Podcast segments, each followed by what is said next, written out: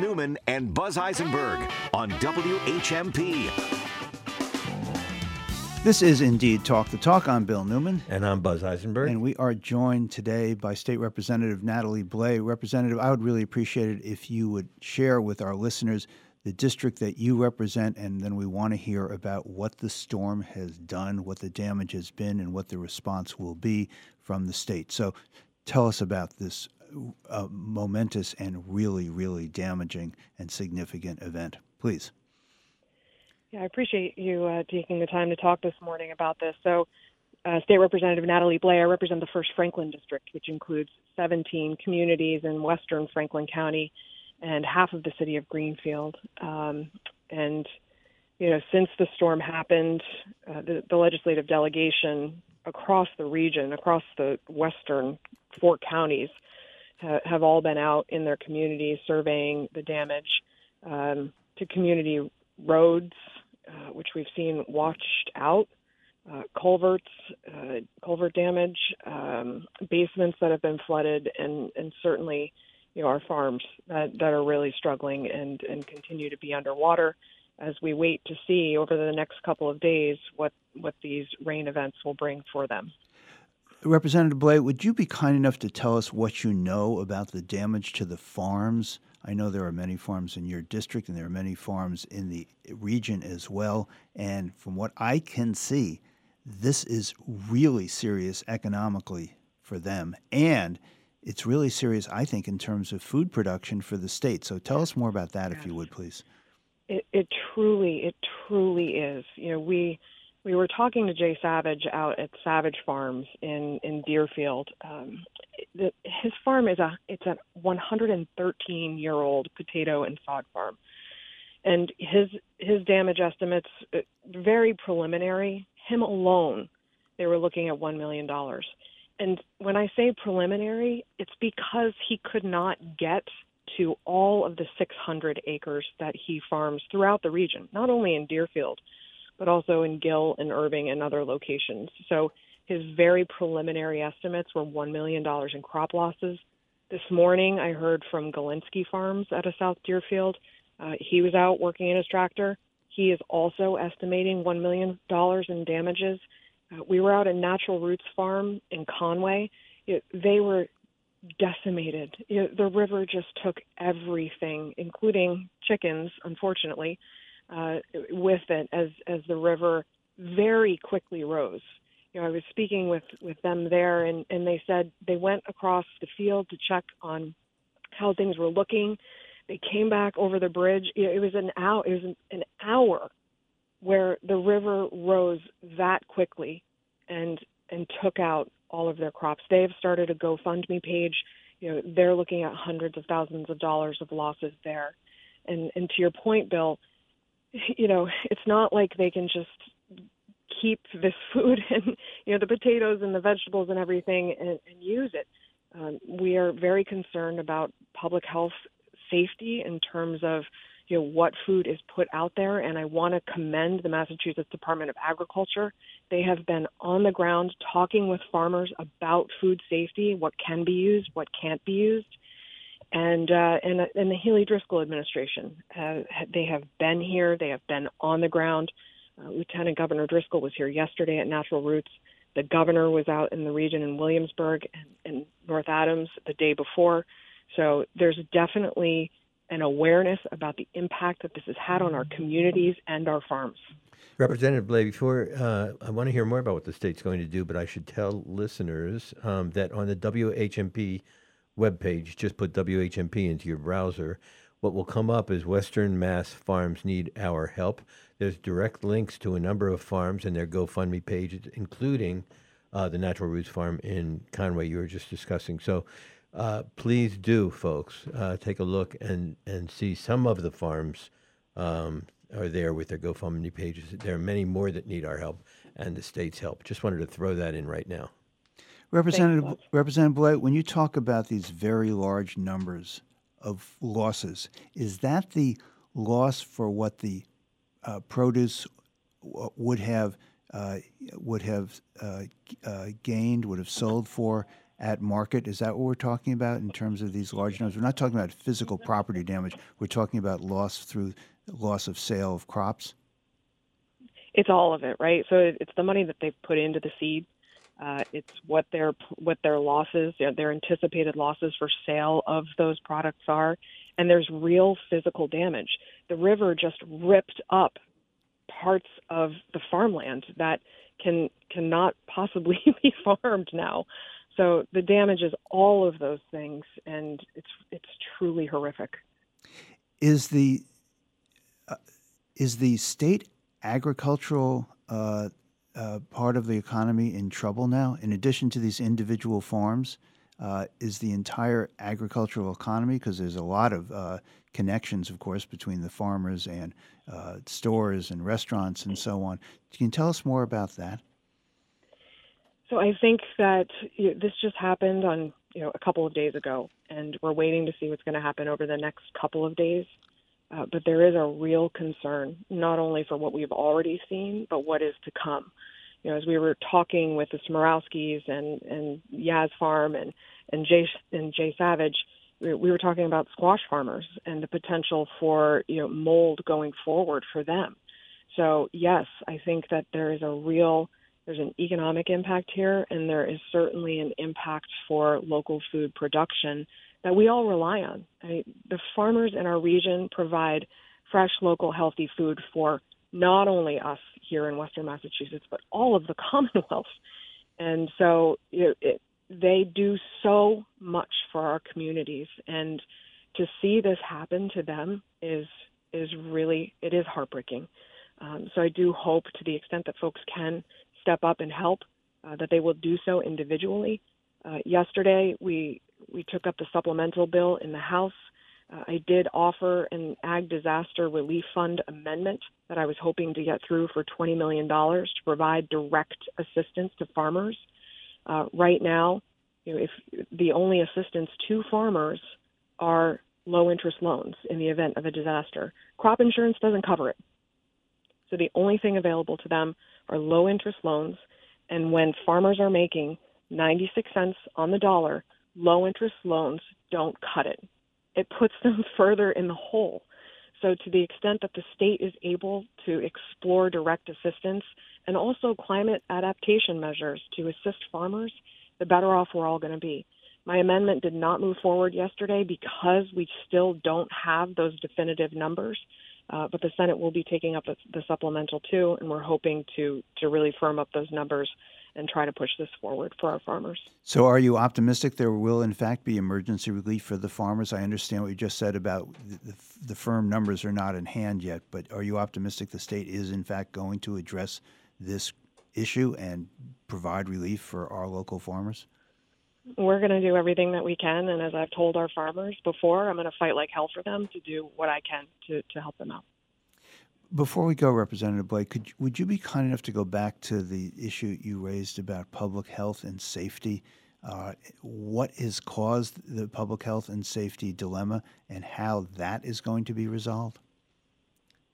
Yeah, so as I mentioned, Massachusetts Department of Agriculture staff has been on the ground talking with farmers about whether or not they can you know, use products, you know, vegetables that have been sitting in water. Uh, some crops, it's my understanding, I am not an expert on this, some crops you know, can take a little bit of water and be able to still go forward and be used. Uh, other crops cannot. So we want to make sure, uh, and the farmers are really conscientious about this uh, in terms of making sure that any crops that they are using are safe for public consumption, uh, having been you know, having sit, having been sitting in water sometimes uh, for several days. It's just you know, like Savage Farms looking at their potato fields. He was estimating one hundred, at least one hundred acres of potatoes lost uh, because they were just sitting in water. They're gone. They're done. And Representative Blais, I know you have to go. You're at a meeting up in, in Whately with constituents, and you've had this plan for a long, long time. We really appreciate you taking the time with us this morning. Is there any final word that you want to leave your constituents and our listeners with with regard to this flooding and this natural disaster? Well, of course, support our local farms, and please go to the link that, that Buzz has provided. Um, I think the fact of the matter is, and we feel it very intensely here in this region, that you know, we saw Tropical Storm Irene. I stood with Jay Savage in his fields in twenty eleven, and they were underwater. A decade later, I stood with Jay Savage again in his fields that were underwater. This, these, these intense, frequent storms are going to continue to happen, and we as a Commonwealth really have to think about the policies and programs that we can put in place uh, to ensure that we're putting the preventative measures, you know, the, the climate mitigation pieces uh, in place, as well as assistance when these disasters occur. Representative Natalie Blais, thanks so very much for being with us today. We really appreciate your time and your representation and your leadership. Thank you both. Take care. She said it's two feet high and rising, but we can make it to the road in a homemade boat, because that's the only thing we got left that'll float. It's already over all of wheat and oats, two feet high and rising. How high's the water, Mama?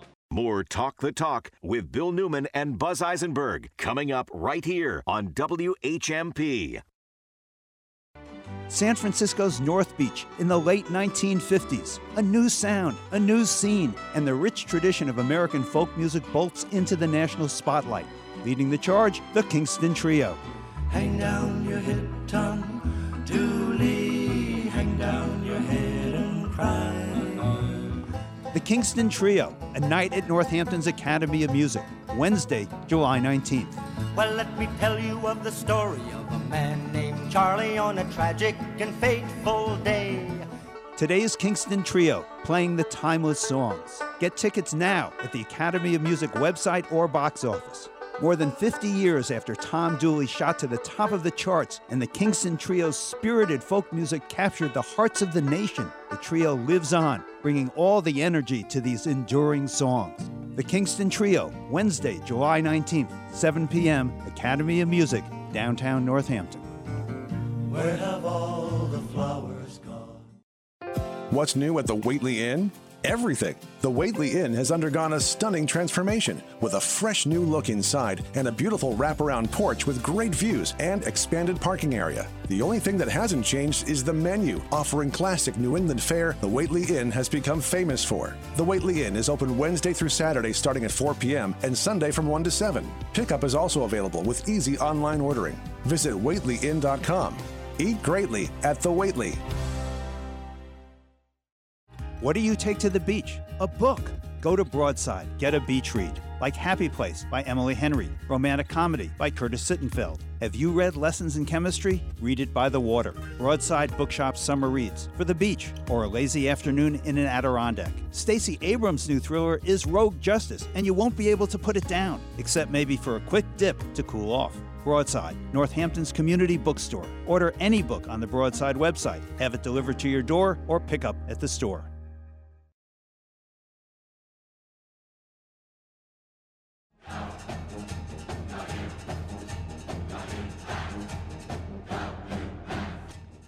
And this is our segment with Max Page, Your State You.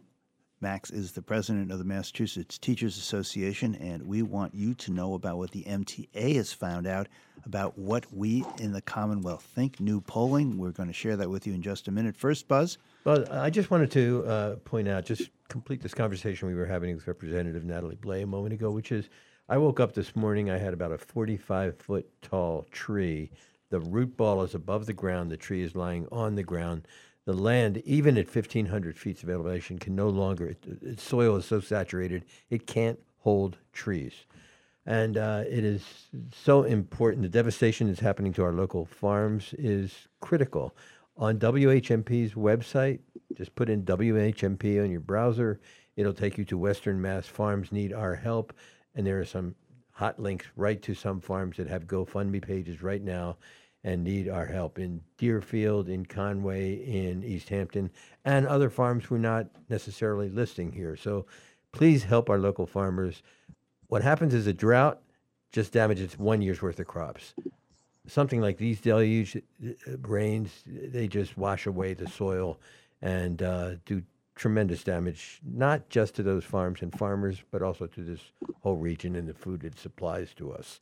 So please, let's take care of our neighboring farms.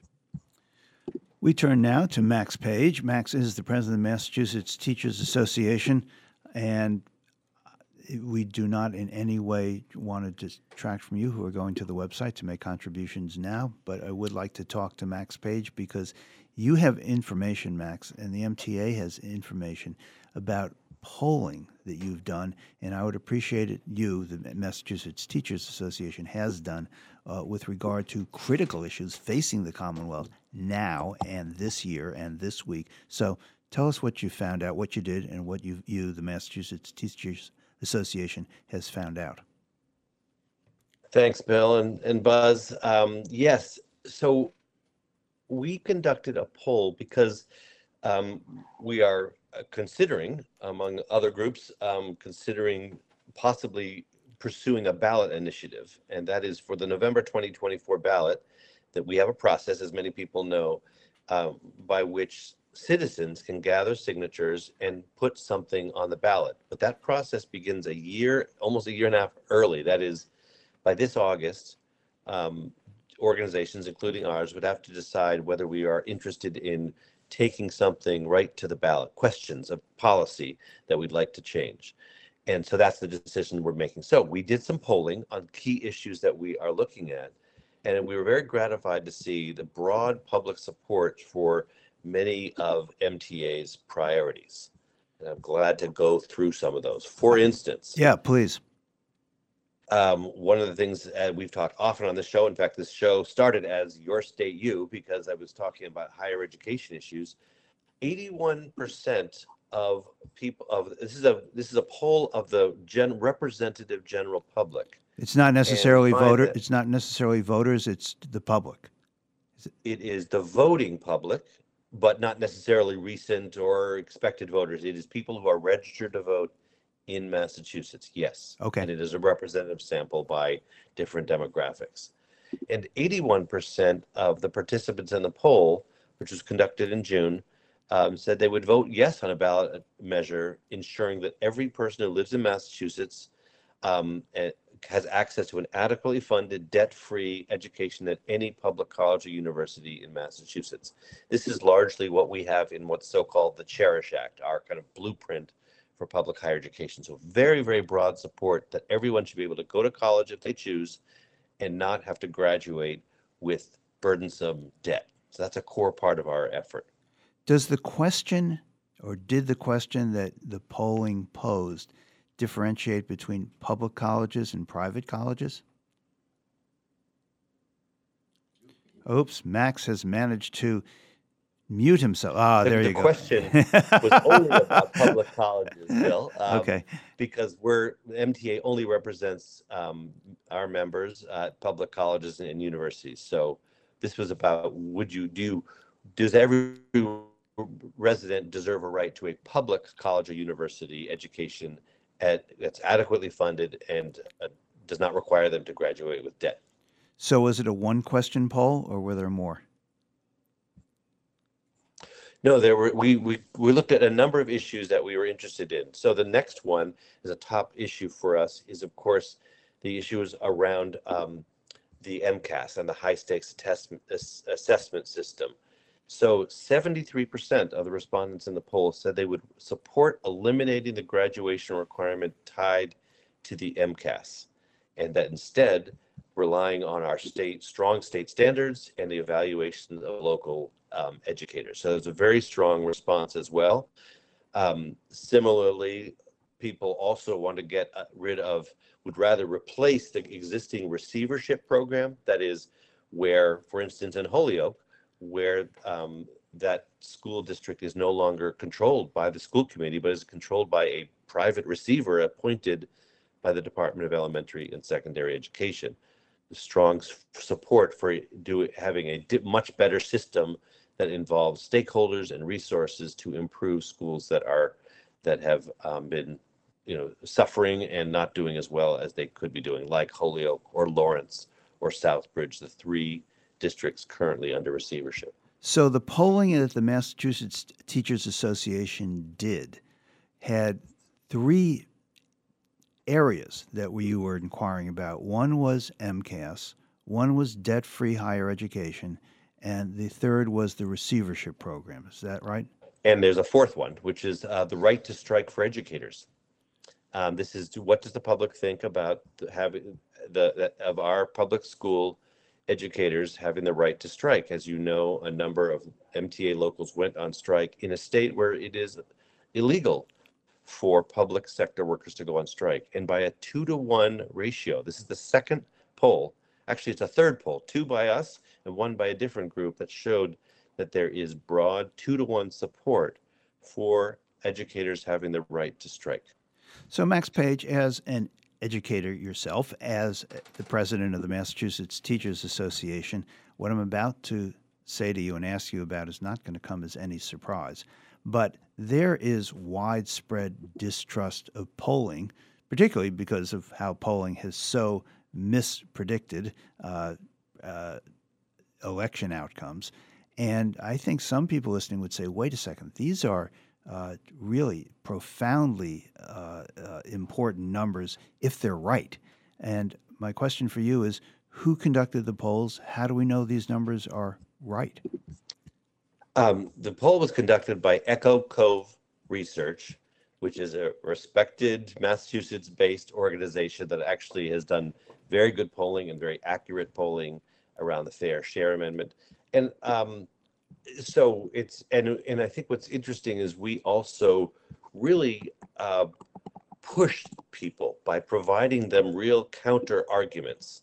And that's a, you know, a, a good, strong poll will not just ask a question once, but actually, you know, say, what do you think of the arguments? Here are the arguments against, um, you know, debt-free public higher education. Here's the arguments against eliminating the M C A S. And so it allows us to really push to see where people stand. It also asks questions, for instance, um, whether or not how, you know, how people, how strongly people care about these things passing. So there's a lot of different elements to it, and we absolutely stand by um, uh, this, this polling. And as I said, we did an earlier poll with Echo Code Research back in, I think, February or March. At the same time, totally unbeknownst to us, another polling firm in Massachusetts um, did a poll that asked the same question and came up with the same numbers on the right to strike that that particular particular one. So what we see is something that is not surprising, but always gratifying to see, which is where the educators are on an issue is usually where the public is. And I think those things are not just by chance. It is that educators remain the most trusted people on education issues. And so we at the M T A have been broadly, you know, talking about issues around M C A S and debt-free public higher education, and the public agrees. I thought lawyers and talk show hosts were the most trusted people on. Mm. However, Max Page, President Max Page, you began uh, by telling us that you might, you're considering putting something on a plebiscite, a referendum, uh, on the ballot as a result of what you've learned from this poll. So could you tell us a little bit about what your plans are now? Sure. We are we are considering two ballot initiatives, one on elimination of the graduation requirement of the M C A S, and another that would guarantee debt-free public higher education for all residents. So we are exploring that. Our board sort of asked us to pursue that, meaning prepare plans and do this polling. And, and that decision will have to be made in August, because that's when it's required to file with the Attorney General the exact question you would like to put on the ballot in November of twenty twenty-four. If we do go forward with one or both, then there's an intensive period in the fall between mid-September and the end of November where we have to gather um, roughly one hundred thousand signatures in order to put this on the ballot, put the question on the ballot of the people in November of twenty twenty-four. So the process is, first the question as you would like it posed on the ballot is sent to the Attorney General for either approval or disapproval, but hopefully approval from your point of view, of course. And then it is required to gather one hundred thousand signatures to put it on the ballot. And how long do you have to gather one hundred thousand signatures, which seems like a big project? It is a big project. It really is about eight weeks. As I say, if once the Attorney General says, yes, this this is ready to go, then she prepares, her office prepares the papers, the petition papers. We get those sometime, there's no specific date, but early, mid-September, and then we're off to the races. There is a final date. I think it's November twenty-second. The number, I made up one hundred thousand. It's actually somewhere around eighty thousand valid signatures, but all groups that try to do this know that you have to have a good bit more in, in case there are errors. Um, if people sign the, you know, the, the on the wrong sheet in the wrong town or put something wrong down, those can be disqualified. So you always have to have a lot more than um, the minimum required. And if it passes at the ballot box, how binding would the results be on the state? Well, it is effectively passing a law. Um, and, and, and in fact, if we get the signatures, when we get the signatures, if we go forward, um, it actually gets presented to the legislature as a bill that they have to vote up or down on, or try to modify and see um, if the advocates do, do or don't want to go all the way to the ballot. In other words, in the spring of twenty twenty-four, they would have this question before them. Let's call it, let's say it's the M C A S one. It would say, the people have put before you this, this question. Will you drop the, will you get rid of the high stakes element, graduation requirement for M C A S? And the legislature can decide what it will do. Sometimes there's negotiation. Sometimes they pass it. Sometimes they say, sorry, we're not interested. And then if it passes in November of twenty twenty-four, Buzz, you're raising an important issue, which is legis- it's a law, which means legislature can also change the law. And in the past, there's been some pretty, I think, terrible cases in which the legislature has said, well, that passed, but we're going to modify it now, or even ignore it, like I think campaign finance many years ago. On the other hand, there is a strong sense that once it goes before the people and the people vote for it in a general election, that they must honor that. And in the vast majority of cases, the legislature does honor what was put, what was voted on by the people. Max Page, president of the Massachusetts Teachers Association, I want to go back to the beginning of this conversation, and in which you said there were four questions that the poll asked. You are telling us now that the, your board, the board of the Massachusetts Teachers Association, has under consideration moving forward with one or two of them. Which ones would not be, are you not considering at this point putting to a vote? And, and the two that are, repeat that for us, if you would, please, so we can be clear. Sure. The ones that we are considering and debating in the next few weeks, and we'll need to decide by August, are eliminating the graduation requirement, the M C A S graduation requirement for students. All students in Massachusetts um, have to graduate, have to pass the tenth grade M C A S, pass a score in order to get a high school diploma. We are one of only eight states that have that requirement. That's one. And the second would be a guarantee that Massachusetts residents who go to a public college or university in Massachusetts can graduate without debt. The other two, for a variety of reasons, we're just, you know, simply not going to pursue: the right to strike for educators. We're not going to pursue it, the ballot initiative, and um, ending the receivership. We are still part of a coalition, the Thrive Act coalition, that is trying to ha- get rid of receivership as well as the graduation requirement and create a new assessment system. And we're also part of, of course, leading with our Senator Joe Comerford on uh, the CHERISH Act, which is a broad blueprint for public higher education, which includes debt-free public higher education. Max Page is the president of the Massachusetts Teachers Association. Max, can you stay with us for a minute? We have to take a break. We absolutely have to. But I want to come back and I want to ask you a couple more questions about M C A S as a graduation requirement, because when you come on the show, that is something that people talk to me about and want to hear more about. Can you stay for another minute? I can indeed. I'd really appreciate it. We'll be right back. You're listening to Talk the Talk with Bill Newman and Buzz Eisenberg. For W H M P News, I'm Jess Tyler. A journalist suing the Northwestern D A's office for redacting the names of police officers from a public records request says the district attorney shared misinformation during a live radio interview on W H M P. And the amount of misinformation he managed to pack into that short amount of time was really astounding. When District Attorney David Sullivan appeared on Talk the Talk last week, he claimed his department did not possess the records journalist Andrew Cuimar had requested. I think the public records law could be clearer as to whether these specific records are available. But Quimmer said he had already received such records, and it was just the names of the officers that were redacted. The exception to the public records law they're citing, the privacy exemption, it actually explicitly says that it does not apply to a records related to an investigation of law enforcement misconduct. The state supervisor of records has ruled in favor of Quimmer's case three times now, but the D A's office still has not complied with the request. Amherst Pelham educators now have a new three-year contract. The Amherst Regional School Committee ratified the deal with an eight one vote on Wednesday night.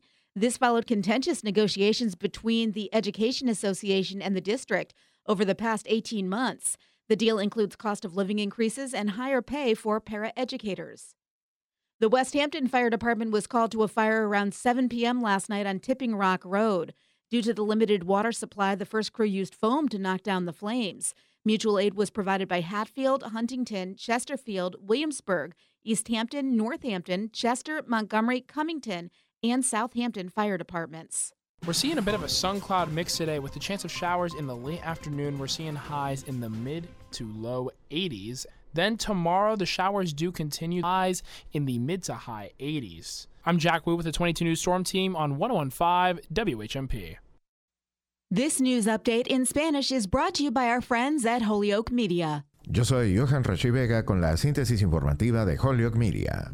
El Departamento de Justicia instó a un juez el jueves a rechazar los intentos de Donald Trump de posponer su juicio por documentos clasificados, diciendo que no había fundamento para una demora abierta solicitada por sus abogados. Los fiscales federales propusieron el mes pasado un juicio el once de diciembre para Trump, quien está acusado de treinta y siete delitos graves relacionados con el mal manejo de documentos clasificados en su propiedad de Mar-a-Lago, aunque la fecha real dependerá del juez. Los abogados de Trump respondieron esta semana con con una solicitud de postergación. No propusieron una fecha específica, pero dijeron que el caso se refería a cuestiones legales novedosas y que proceder con un juicio dentro de los seis meses es irrazonable y resultaría en un error judicial. El jueves, los fiscales del equipo fiscal especial de Jack Smith respondieron pidiéndole a la jueza federal de distrito, Eileen Cannon, que no pospusiera el juicio más allá de la fecha de diciembre que recomendaron.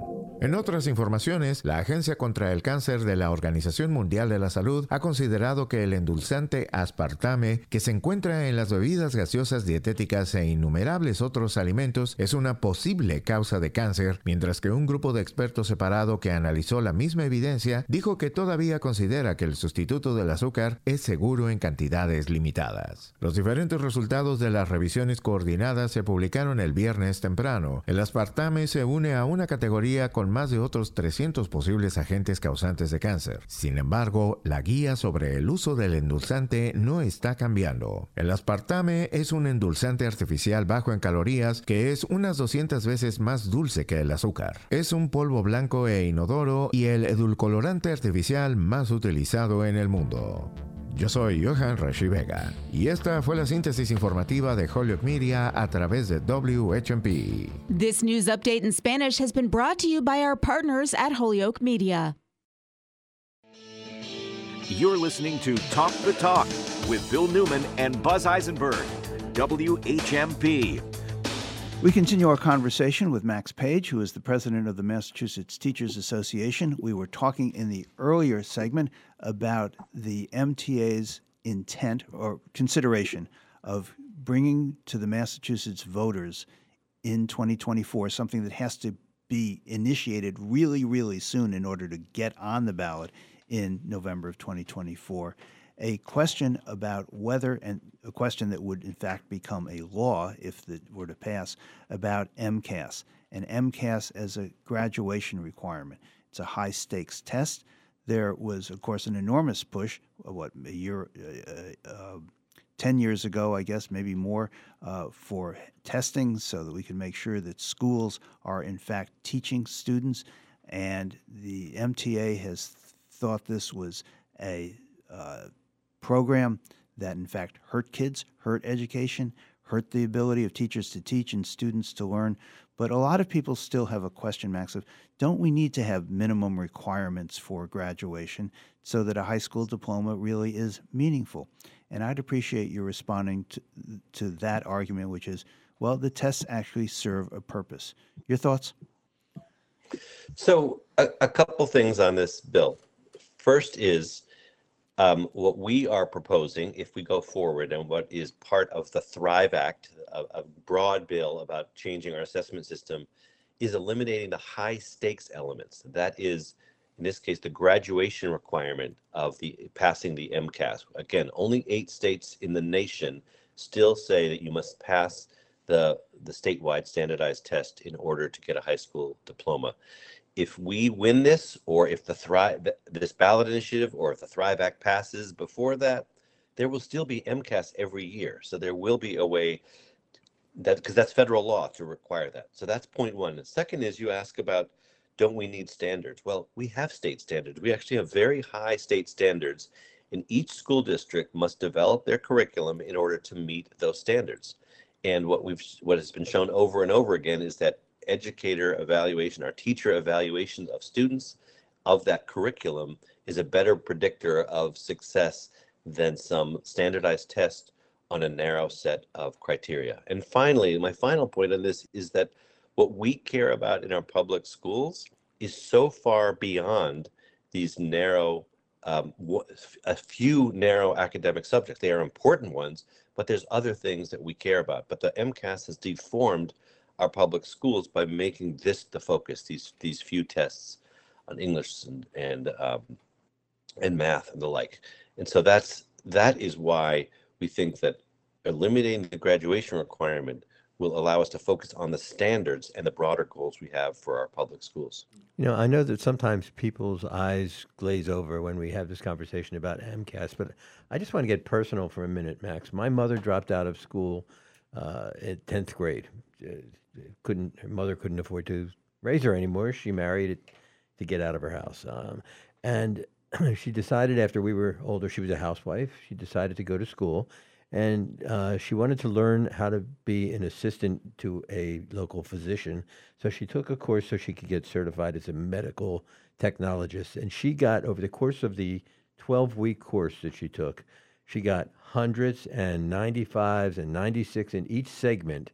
But then there was this big cumulative test at the end that she had to pass in order to get certification. And she so panicked that she got a fifty-nine on it, when it was the same content that she had repeatedly gotten one hundred on. Some people just don't test under pressure. That's what we're talking about here. That's right. I mean, there are, there are thousands of students who have not been able to graduate uh, simply because of this test. And as I say, it narrows the curriculum, especially for um, for districts that have traditionally um, scored lower, which tend to be students, um, low-income students in our in our gateway cities. And so they are then given more test prep. More time is taken away from actual real education in order to get those scores up, because they have such high stakes elements. So I want to be clear that, yes, that is the argument out there, um, but there is no proof, zero proof, um, that the the high stakes element, which was introduced a, a you know a decade after um, the after after ed, after the M C A S started being used. Um, it was only a high stakes after that, and it has not had any positive effect on narrowing achievement gaps and the like. And in many ways, it has caused exactly the problems, Buzz, you're referring to, which is thousands of students being denied a diploma who otherwise performed very well in high school. And then we know what happens with students who um, do not have a diploma, where it leads them in terms of income, in terms of the school to prison pipeline.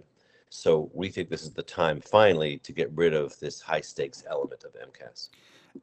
Max, I'd like to conclude uh, th- this part of the conversation by asking you about this topic you just just focused on, which was teaching kids how to take a test.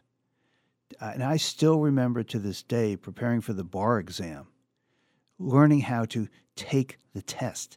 A little bit of what was reviewed was the content, but mostly was how to get the answer right, not how to learn the law, but how to guess right on the test. And I'm, if you could spend thirty seconds with us explaining how that hurts kids, I'd appreciate it. Yes. So again, if the M C A S were a diagnostic, um, where it dropped in, people took it, and it provided some information to a, to a teacher along with the other observations they have, the other work, it would have perhaps some value. The problem is that because it has high stakes for the schools, for the students, that what that what that means is that many schools do lots of weeks in prepping for the tests so that their students are doing better and so that they can they can brag about that. And frankly, there is real consequences for school districts that have very low scores. That is one of the reasons why they are sent into receivership or are um, get oh, you know greater intrusive oversight from the Department of Elementary and Secondary Education. So again, standardized tests may have a place as a diagnostic, as they did when I was a child growing up at a Wildwood School in Amherst, where we took a test, maybe, but it didn't have a high stakes impact. So that's what we're really talking about, is all the test prep, all the time spent on these tests that have such a high stakes impact on students. We leave it there. Max Page, thank you so much for being with us. We really appreciate your time and insights. Thanks, Bill. Thanks, Buzz.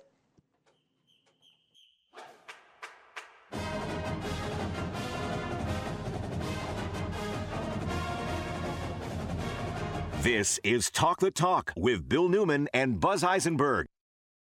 What's cooking at River Valley Co-op? Here's avid eater, grocery shopper, and co-op member Bill Newman. Ah, summer in New England, and the local farmers are showing up at the co-op every day with summer berries, basil, and tomatoes, an endless bounty of fresh fruits and vegetables. In the co-op meat department, local chicken from Reed Farm, house-made brats, sausage, lots of grilling ideas. And in the co-op cheese department, get fresh mozzarella for your caprese salad.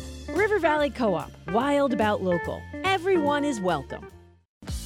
Saga Communications of New England is looking for an I T administrator to work in a fast-paced and challenging work environment. This position requires a strong self-starter with the ability to quickly learn new processes. You're a team player that can take ownership of local I T operations and contribute to a team of I T engineers. You must possess the ability to juggle and prioritize work while supporting numerous employees in three locations in Western Mass. There will be regular travel to Springfield, Northampton, and Greenfield. Flexibility is the key to success. The ideal candidate will be somebody who has an interest in the broadcast radio industry and knowledge of LAN and W A N support. You should understand Windows Active Directory, networks, router, and firewall functions, and have experience with desktop support of Office three sixty-five and utilizing a help desk environment supporting users in multiple locations. And yes, you'll receive great benefits. Please send your cover letter and resume to itjobs at springfield rocks dot com. Saga Communications of New England is an equal opportunity employer.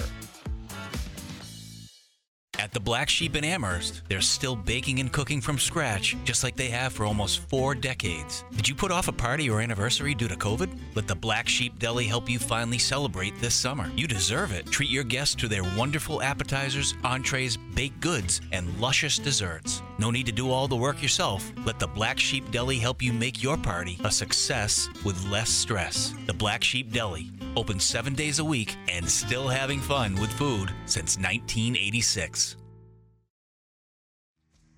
Goes on. The beat goes on. And this is Art Beat with Donabelle Cassis. Donabelle has with her and us today a very, very, very special guest. Donabelle, the microphone is yours. Thank you, Bill. Good morning. You know, tonight is the second Friday of the month, and you you know what that is, right? It's Arts Night Out in Northampton. I was going to get sh- that question right. It wasn't a high stakes test, but I knew the answer. You get bonus points, Bill. Um, there's a show at a gallery that some people may not know about. It's at the Northampton Senior Center. And these shows have been curated by painter Betsy Stone, who sh- we should all know, photographer Paul Schull, and artist-writer Nanette Vonnegut. So there's some quality shows happening at this gallery. You need to see this. So this month, photographer Nona Hatte has a show titled New York City nineteen sixty-nine. She joins us today. Welcome. Thank you.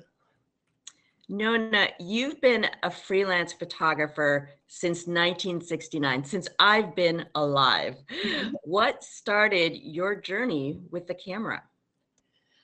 Uh, I just love to capture uh, people, um, things that, that attract me, that I can then show people, that inspire them, or um, somehow give them ideas, or take portraits that people can see themselves Uh, in a positive way.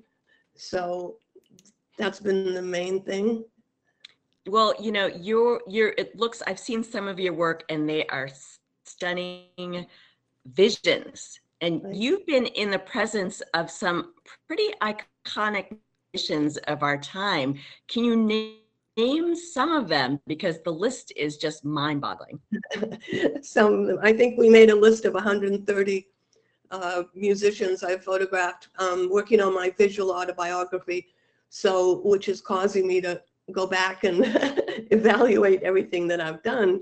And um, of course, the most famous is Jimi Hendrix, um, and that was nineteen sixty-nine, May eighteenth. You um, got to photograph yeah. Jimi Hendrix? About Jimi Hendrix, yes, and then and Tina Turner, and who else? You know, uh, James Brown. I worked for him, um, photographed him. Uh, uh, Richie Havens. Um, uh, uh, the the list goes on. I in the nineteen sixty-nine, I photographed at the Apollo, a lot of shows at the Fillmore East, um, Electric Circus, um, blues. Uh, I love all kinds of music, so um, it. I didn't go intentionally to every concert. These are concerts that I just loved the music and went to uh, and was photographed.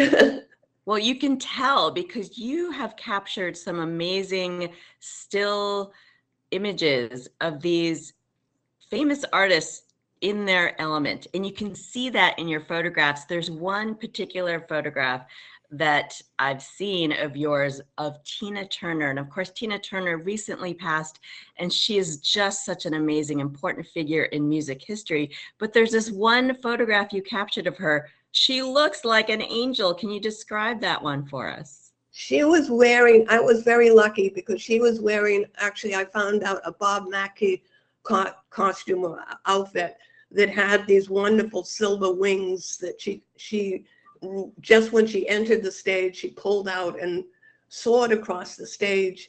And she didn't wear that costume very many concerts, so I was extremely lucky. Um, it was also in a small venue at the um, Fillmore, at the um, Fairmount Hotel in San Francisco. Um, and I got special commission from her manager, so I was the only photographer, and I was right by the stage, um, wow. making, you know, energetic connection with her. Um, wow. So th- that was like an amazing, he actually told me when I asked him the day before, he said, I asked him whether I could photograph Tina. And he said, no, I wasn't working for a newspaper or a magazine. I was an artist, photo artist. And I gave him some of my Jimi Hendrix pictures. Ha, there said, you go. No, Tina, these. And the day he said, Tina said you could shoot the show. So that was pretty awesome. Uh, well, if you say if you just mention the name Jimi Hendrix, never never mind the photograph. You're like, okay, never mind. Go ahead. Uh, she must have been an electrifying presence. I can only imagine yeah. what it was like to be in a room with her, let alone just being able to capture her on film. Yeah. Now, I notice a lot of the photographs are black and white. Is that your main, uh, you know, focus when you're using the camera? Are you implying mostly black and white prints, or are you actually using color? I I really, really love black and white because it demands more skill. Maybe you you have to, you, you're relying on your composition and your lighting, not on your color. So to me, um, it's it's more challenging and and to me satisfying when you get a good shot in black and white. So I shot black and white for the first probably oh, thirty years of, of photographing. And then in the nineties, I started working for George Clinton and the Funkadelics. Whoa. Whoa. That you, you can encounter. So I had, so I started shooting color um, and did a lot of uh, shots of them for, on their mothership tour. Where oh my the, gosh. Oh my gosh. The mothership landing and George coming out of it and everything. And I became uh, their photographer for a long time and still good friends with them. So that, wow. that's, you know, a, an amazing thing. And then now I put my photographs onto fabric and do fabric design and, uh, and uh, fashion with my photographs. So it's evolved through this time uh, from the basic black and white, and then sixty-nine to and on to today. Oh, it's on today, yeah. Oh my gosh, Nona, to be a fly on the wall when you're working. I mean, you know, how is it not? uh, Bill, you look like you have this question. I do. I want to know, can, at the, your show is at the Senior Center. What's the title of the exhibit again? It's nineteen sixty-nine, New York City. So it's all of photographs that I took in New York, my first year of photography. And if they're like peace marches and, um, and uh, portraits and um, some of the some of the musicians I photographed on uh, a lot of Washington Square, because that was my first essay, was three Sundays in Washington Square, with uh, because Washington Square was fabulous in sixty-nine with all the different musicians playing in different parts of the of the park. So um, I did like an essay on that. So those pictures are displayed as well. Yeah, I now was. You've got a memoir. Com- oh, I'm sorry. No, no. I, can we buy these photographs? Are they for sale? Uh, a few. Oh my goodness, what an opportunity. Now, Nona, you have a memoir that you're in the process of working with a publisher. And so these photographs, I understand, are just a selection of some of the prints that will be featured in this memoir. Tell us a little yeah. bit about that. That's, yeah. I call it my, uh, my visual autobiography. And it really is a way for me to organize maybe tens of thousands of photographs that I have. Um, I, you know, I jokingly say I want to leave something organized for my children, because some of the things don't have the name written on the back or what they are. So I need to go through the pictures and organize the chapters of my life in visual. Um, so it's a big job, but. Wow. I mean, we're, we are privileged to be able to see some of these things. And if you want to see Nona's Hate's work tonight, it's opening from five to seven p.m. at the Northampton Senior Center, and it's up through the month of July, correct? Or through yeah. August. Um, and so, um, you know, the, you, you, you've got to see these. I, I just am in awe of your work, Nona, and the fact that you're organizing this is a real treat for, uh, for us, and what a legacy. Thank you so much for sharing your work with us, and good luck tonight. Thank you so much. Wow. Donna Bell, you bring the most amazing guests. Thank you so very much. Nona Hate, I can't wait to see this exhibit. S- save at least one photograph so I could buy it, please. And Donna Bell is so excited. Will somebody please give some oxygen to Donna Bell? She's so excited about this. Again, at the Northampton Senior Center, the opening is tonight, five to seven. Thank you yes. both so very much. Thank you. Out from the wreckage, can't make the same mistake this time.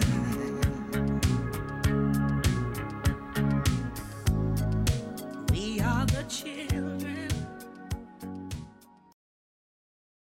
My name is Silas Kopf. I have long been a friend of Riverside Industries in East Hampton. For more than fifty years, they have empowered and supported adults with developmental disabilities. People are treated with dignity and respect, and the Riverside team helps them to reach their goals and even find employment in our area. You may not realize it, but you encounter people every day in our community that receive training and support from Riverside Industries. To learn more about the fine work that Riverside Industries does, go to r s i dot org. Caring for someone with cancer is hard. You're so busy taking care of someone else, you have no idea how you feel. There's so much you can't say. You run on adrenaline. You're worried you're going to burn out. Cancer Connection offers support groups just for caregivers, exercise classes to blow off steam, even Reiki. It's all free. Go to cancer dash connection dot org to learn more or to donate today. Cancer Connection relies on local donations to make its services free of charge. W H M P Northampton and W R S I H D two Turners Falls, W H M P dot com, a Northampton Radio Group station. It's ten o'clock. I'm Linda Kenyon in Washington. President Biden makes good on his pledge to find a way to provide student loan debt relief after the Supreme Court invalidated a separate plan two weeks ago. I believe the court's decision to strike down my student debt relief program was a mistake, was wrong. I'm not going to stop fighting to deliver borrowers what they need. Today, the Department of Education will begin notifying borrowers their student loan debt will be forgiven. This new program will affect more than eight hundred thousand borrowers with thirty-nine billion dollars in federal student loans. Police have arrested a serial murder suspect in Long Island, New York. CBS's Pat Milton reports. Law enforcement sources confirmed for C B S News that Suffolk County Police have a suspect in custody in connection with the Gilgo Beach murders. Suffolk and state police are at the scene in Massapequa, Long Island. At least ten people were killed dating back to two thousand ten. Record-breaking heat persists in much of the U S, but we are not alone. Alicia Dempster is from Scotland, visiting Death Valley. It's very hot. I mean, especially when there's a breeze, I think that maybe that would give you some slight relief from the heat, but it just really does feel like an, an air blow dryer just going back in your face. Temperatures have been in the triple digits in several U S states and around the globe. Hollywood actors are on strike after the union representing them and the students, studios and streaming services failed to reach a contract agreement. Actor Dawson Bloom is on the picket line. Besides like the top like zero point zero zero zero one percent of actors, everyone else is not healthy at all. A lot of actors have to have uh, second or third or even fourth jobs uh, in order to just make a decent living. Disney C E O Bob Iger tells C N B C the union needs to moderate its demands. There's a level of expectation that they have that is just not realistic. And they are adding to a set of challenges that this business is already facing. Hollywood writers have been on strike since May. Actor Kevin Spacey's sex assault trial continues in London today. CBS's Vicky Barker has the latest. Spacey has just suggested that one of his four accusers, whose allegation concerns a single incident in two thousand five, is lying for money. He's insisted any relations he had with two others were consensual, but admitted under cross-examination that he might have misread the signals from the fourth. All four of Spacey's accusers are entitled to lifelong anonymity under British law. Vicky Barker, C B S News, London. In Paris, France is celebrating the national holiday Bastille Day with a parade in Paris. The annual event celebrates the start of the French Revolution. This is C B S News. Find great hires fast with Indeed. Their end-to-end hiring solution makes it easy to attract, interview, and hire candidates all in the same place. Visit Indeed.com slash credit. Viking, providing all-inclusive voyages on rivers, oceans, and lakes around the world. Designed for curious travelers with interest in science, history, culture, and cuisine. Viking chairman Torsten Hagen often says, Viking offers experiences for the thinking person, with no children and no casinos on board. Learn more at Viking dot com. That's Viking dot com. Yeah, I'm so stressed. Our business is growing. We've got people all over now. Ooma. What is that? Meditation? I'm recommending the Ooma cloud phone system with auto attendant and more than fifty features. Ooma? Yep. Switching to Ooma is a cinch. Just twenty-four dollars and ninety-five cents per month per user, plus taxes and fees. Ooma. Now you're feeling it. Find small business calm at Ooma.com slash radio. That's O-O-M-A dot com slash radio. When do we feel our healthiest? CBS's Stacey Lynn says the answer should not. For W H M P News, I'm Jess Tyler. A journalist suing the Northwestern D A's office for redacting the names of police officers from a public records request says the district attorney shared misinformation during a live radio interview on W H M P. And the amount of misinformation he managed to pack into that short amount of time was really astounding. When District Attorney David Sullivan appeared on Talk the Talk last week, he claimed his department did not possess the records journalist Andrew Cuimar had requested. I think the public records law could be clearer as to whether these specific records are available. But Cuimar said he had already received such records, and it was just the names of the officers that were redacted. The exception to the public records law they're citing, the privacy exemption, it actually explicitly says that it does not apply to any records related to an investigation of law enforcement misconduct. The state supervisor of records has ruled in favor of Cuimar's case three times now, but the D A's office still has not complied with the request. Amherst Pelham educators now have a new three-year contract. The Amherst Regional School Committee ratified the deal with an eight one vote on Wednesday night. This followed contentious negotiations between the Education Association and the district over the past eighteen months. The deal includes cost of living increases and higher pay for paraeducators. The West Hampton Fire Department was called to a fire around seven p.m. last night on Tipping Rock Road. Due to the limited water supply, the first crew used foam to knock down the flames. Mutual aid was provided by Hatfield, Huntington, Chesterfield, Williamsburg, East Hampton, Northampton, Chester, Montgomery, Cummington, and Southampton fire departments.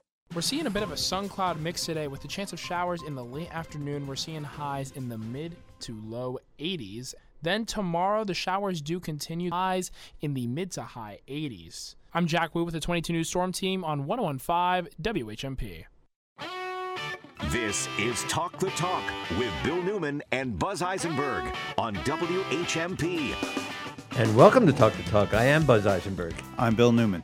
And Bill, we have a really special guest um, in terms of this region's uh, economic um, interests, uh, long-term and short-term interests right here in the studio. But before we do that, there's an article in New York Times uh, today about Federal uh, Drug Administration, Food and Drug Administration, uh, having approved something that I think is going to be life-changing for a lot of people. I, I think it is. It's been an issue that has been Uh, debated for decades and decades, and credit to the Biden administration for actually uh, resolving it. And I, of course, am uh, moved that this administration has again effectively done something that has been up, has been held up for decades and decades. The F D A has approved the selling of a pill over the counter available as of early twenty twenty-four. The Food and Drug Administration on Thursday yesterday approved a birth control pill to be sold without a prescription for the first time in the United States. It's a milestone that will significantly expand access to contraception. And of course, it is much of the right wing that is opposed to abortion is also opposed, uh, curiously and ironically, to contraception. I think this is a really significant step for the country, for the Food and Drug Administration, and for people who want to control their own reproductive health. That's really well said, Bill. It's particularly important right now as uh, even the funding for our uh, for the Pentagon, the eight hundred fifty billion dollars is being held up right now because about twenty people in the House think that uh, it is wrong for abortion services and reproductive rights services, uh, medical services, to be provided by the military uh, for the twenty percent of the troops that are females and those who care about those females. Um, right now is a great time for the F D A to make a statement by approving an over-the-counter drug such as that. Yeah, a statement and a very, very practical and important program. So kudos to the F D A. Meanwhile, right here in studio, we have Steve Ellis. Steve Ellis is the town administrator for the uh, for the town of Montague, and he also is a is newly appointed to the Massachusetts Economic Development Planning Council. No small thing. This is newly formed by Governor Healey's administration. Welcome. Well, thank you very much for having me. It's our pleasure, Steve. We're really happy to have you. So, first of all, um, why is it important that we now have this Massachusetts Economic Development Planning Council? What what do you think is the impact it may have? Well, so it's important to understand what the council is. It is a uh, a short-term uh, entity, if you will. At the start of each new governor's um, term, they're required to develop a economic development plan for the Commonwealth, one that has specific goals, objectives, and criteria for success. And the process was kickstarted by a first meeting in May, and we have the next six months from now um, through December thirty-first to develop and deliver that plan. And so uh, it's important because as Governor Healey begins her term, we need to make certain that that we are, from the, from the rural perspective, putting rural needs, opportunities on that agenda for economic development. This process will define the programs and the policies that will direct investment in rural areas for the purpose of economic development for the next four years at least. So when, when you say we on the committee, on the council, mm-hmm. How many people are on the council? Um, I believe it's approximately thirty people who are on the council. And it really represents a, a very diverse set of stakeholders in terms of the different interests that are represented. Uh, I was surprised, quite frankly, when I received the call. Uh, I had certainly had some, uh, you know, ongoing engagement with the Executive Office of Economic Development over the course of the last several years in trying to bring project opportunities uh, and grant opportunities to Montague, and uh, apparently they felt I would be a, you know, a thoughtful and uh, hopefully tenacious um, advocate for rural communities in that planning process. Yeah, the fact that there are thirty members and that um, they were trying to uh, cover the entire gamut of what Massachusetts is and can be.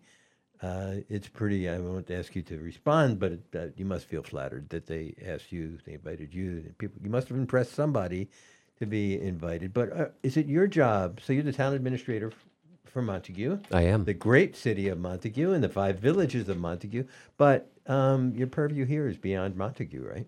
It very much is. And uh, so Montague has a set of needs. And, you know, if one were to look at rural Massachusetts, the first thing that you would observe is that Um, well, first and foremost, the definition affords as many as one hundred, and there are many different definitions of rural, but if you looked at the Rural Policy Advisory Commission's um, definition of urban, I'm sorry, rural, you'd see that there are about one hundred eighty different communities in Massachusetts that are considered rural by those definitions, and they're incredibly diverse. And by the way, following you, we expect Senator Paul Mark, I think he is the Senate representative to that uh, that rural Policy Advisory Committee. Yep. And uh, Representative Blais has been very active as well with that and has participated in previous meetings that I that I attended with them to get some of their input and feedback. So what, on behalf of us who live in this rural region, um, what priorities have you set in terms of your voice on the council? Sure. So, well, first and foremost, you know, Uh, Secretary of Economic Development Yvonne Howe has been really clear in trying to pound a particular sensibility into all members' heads, and that is that we're really focused on Massachusetts and what's going to benefit the, you know, the Commonwealth. And uh, from the time I took my job as town administrator in Montague some six and a half years ago, you know, what I've what I've said is we need a differentiated strategy to support rural growth and prosperity in the Commonwealth. And if one looks at the rural communities, again, you know, the communities of Martha's Vineyard are rural, and they have so little in common with a community such as Montague, which is rural, or a community such as Ashfield, which is rural. And yet there are some very uh, cross-cutting themes that that emerge. And so, you know, my goal has is clearly to make certain that there is a strong rural presence and set of priorities that are a, a primary feature of the economic development plan. Um, are all those priorities in the realm of quote unquote economics? That is, is it just money and financial resources uh, and how we how they get allocated to this region, or are there other priorities that the council might entertain? Well, I, I think that, you know, the economy is intertwined with so many other things that affect quality of life. And so, you know, housing, equity, access to employment opportunity, equal access to employment opportunity, um, ensuring that there is, you know, adequate health care in a region, ensuring the quality of education, all of these things intersect with economic development. And so, and, and there are different groups that are focused on all of these different matters, different sort of sector groups, if you will. So, you know, I feel like we have a lot of uh, kind of overlapping mission and advocacy that can occur in this context. We are talking to Montague Town Administrator and a member of the newly formed Massachusetts Economic Development Planning Council, uh, representing our rural region. I think, Dan? I do have a question. Yeah. Um, can you talk a little bit about housing? We have a lot of people come on the show that talk about housing initiatives, the the need for more affordable housing in this area. It seems like it's a medium to long-term necessity in this region. Can you talk a little bit about what Montague is doing specifically? Sure. Well, I mean, Montague itself recently adopted a forty R zoning, um, which, you know, will facilitate. Uh, I think we there hope. was just an important grant and, that was given to both Greenfield and Montague. Th- there was. And what and what does that mean? I'm sorry. The... So, well, I mean, really what it does is it um, establishes certain areas through zoning, a zoning overlay district, uh, that facilitate the placement of, you know, mixed, affordable housing uh, in, in a particular area or community. So in Montague, you know, we have identified at least two and possibly three sites that we really think uh, affordable housing would be beneficial for. Uh, the grant that you just mentioned should help Habitat for Humanity realize the implementation of, you know, what will be several units. So it is not a game changer for the county. But it is um, for some lives. But it, it, it absolutely is. And it's in a location that is immediately across the street from the Montague Town Hall, which is in the incredible village of Turner's Falls. And um, so it will be accessible to people who might not have transportation, things like that. Exactly. It is on all of the Franklin Regional Transportation Authority's bus routes and et cetera. Uh, we've also, you know, we worked with the E P A two years ago to clean up the site of the former Griswold Cotton Mill. And um, that site, also referred to sometimes as railroad salvage, is another one where we could potentially see a much larger facility. Um, not only have we approached that through zoning, but we've worked really hard to advocate at the state level for the repair and replacement of bridges um, that would reconnect that parcel, both for motor vehicle traffic and pedestrian traffic, to the center of the village of Turner's Falls. So, Steve Ellis, as a member of the newly created Massachusetts Economic Development Planning Council, I would like you to address a question that we have asked many elected officials on this show many times. And it is about regional planning. Mm-hmm. And everyone's in favor of regional planning. I've never heard anyone say that they were against it or it was not a good idea. And yet I don't really see a lot of it. Tell me I'm wrong and why. Uh, well, I Regional planning and regional collaboration are probably two different things. Uh, but one of my one of my closest ah, I'm colleagues, wrong already. Okay. Yeah. What's the difference? One, well, you know, so regional planning is a commitment to actually act and function in a coordinated fashion in a region. Um, regional collaboration is similar but easier to attain, I think. So, you know, because regional planning, planning would is... require that potentially, right, that there be similar zoning, similar policies, um, and a we are sharing in all growth and in all problems kind of mindset. That That is my view of it. Well, and also I'm not a, sharing the vision. That is, right. What should this region look like ten years from now, twenty right. years from now? Regional collaboration is a little easier to come to because it means that you are, and, and regional resource sharing, Uh, because it means that you can work more situationally to take advantage of opportunities, leveraging regional capacity as opposed to, you know, o- your own discrete capacity.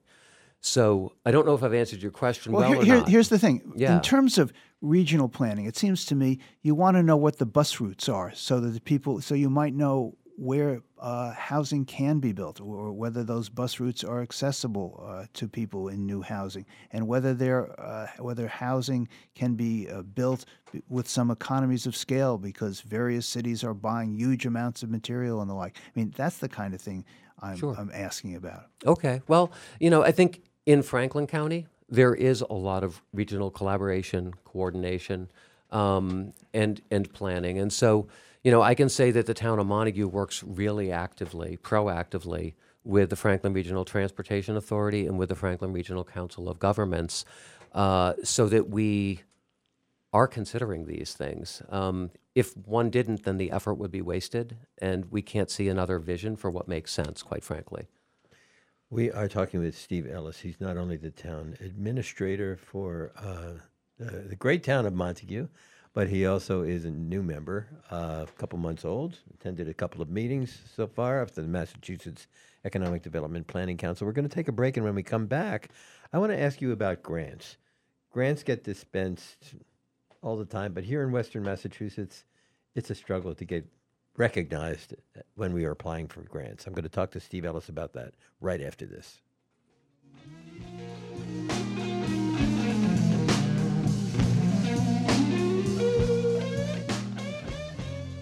More Talk the Talk with Bill Newman and Buzz Eisenberg coming up right here on W H M P. Power to the people. Tag, you're it. Tom Hartman, weekdays at noon. Tom Hartman Program, your home for the resistance, commentary, conversation, and common cause. Join me, Tom Hartman, every weekday from noon to three right here on W H M P. one oh one point five and fourteen hundred W H M P.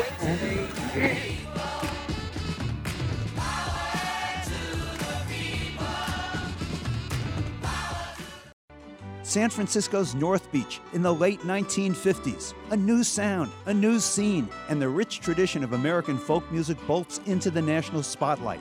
Leading the charge, the Kingston Trio. Hang down your hip, Tom Dooley, hang down your head and cry. The Kingston Trio, a night at Northampton's Academy of Music, Wednesday, July nineteenth. Well, let me tell you of the story of a man named Charlie on a tragic and fateful day. Today's Kingston Trio, playing the timeless songs. Get tickets now at the Academy of Music website or box office.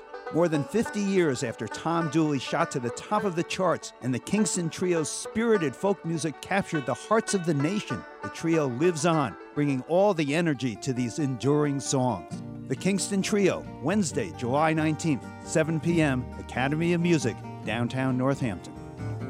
Where have all the flowers gone? At the Black Sheep in Amherst, they're still baking and cooking from scratch, just like they have for almost four decades. Did you put off a party or anniversary due to COVID? Let the Black Sheep Deli help you finally celebrate this summer. You deserve it. Treat your guests to their wonderful appetizers, entrees, baked goods, and luscious desserts. No need to do all the work yourself. Let the Black Sheep Deli help you make your party a success with less stress. The Black Sheep Deli, open seven days a week and still having fun with food since nineteen eighty-six.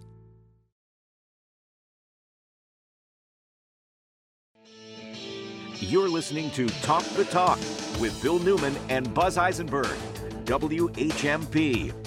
And we are back with Steve Ellis. We're talking about the governor's uh, Massachusetts Economic Development Planning Council, of which he's a member, along with about uh, twenty-nine of his colleagues from across the state representing all the regions of Massachusetts in trying to develop a planning um, in the economic development arena. And um, I know Steve Ellis, when I was uh, reading uh, in preparation for our conversation today, um, I read this quote from you. Um, you emphasized that a priority of yours on the council is to scrutinize the state's grant process, which typically caters towards communities with a high rate of job creation and capital investment. What does that have to do with your representing those of us who live in a rural region in the context of the council? Sure. Um, it's really important. And it is, you know, part of what defines who gets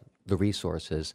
You know, there at some times, it, long ago I had an economics professor who said, you know, one of the primary roles of government is to correct for market failures. And and I believe that, you know. Um, and market yet, failures? There are market failures? Apparently. Um, and, and, you know, if we think about it in the context of uh, rural grant making, you know, what we know is that to the extent that policymakers are always looking for bang for the buck, for return on investment, it tends to advantage communities where you can, through having some government share of a project financed, where you will see a huge return in terms of jobs or private investment.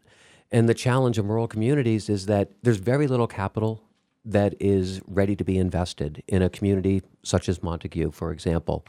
And so when we're applying for a MassWorks grant, we have to actually be able to show that there is going to be high job creation, high private capital leveraging through the program.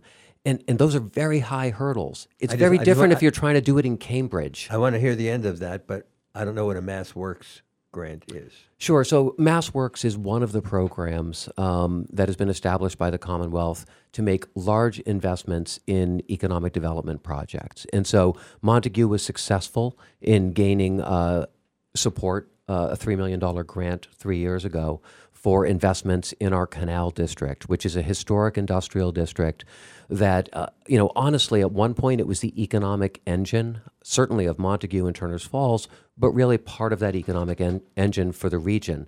And on it sit distressed mills at this point in time. And one of our jobs as municipal officials is to find the next step forward in the future for that. Like Holyoke. But they're, right, and they're, they're complex sites. and the business case for redeveloping them is going to be weak. They are not shovel ready, but they are shovel worthy, so to speak.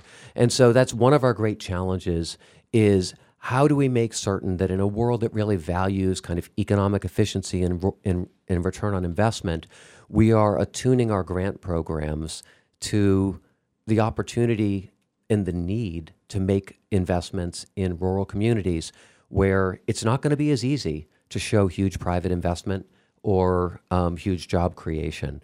We are less efficient from an investment standpoint, which does not mean that rural issues and rural opportunities should be neglected because, you know, like any chain, right? You know, the Commonwealth is only as healthy as the Commonwealth as a whole is healthy and vibrant. Right. It, it's floating all the boats higher in the harbor. And, you know, by by focusing grants on those communities that have a high rate of job creation and capital investment, it's sort of like the way we fund our schools. Yeah. Like the, the, the more affluent a community is, the better its schools are going to be, and the more affluent it's going to remain because it's going to be a desirable place to go.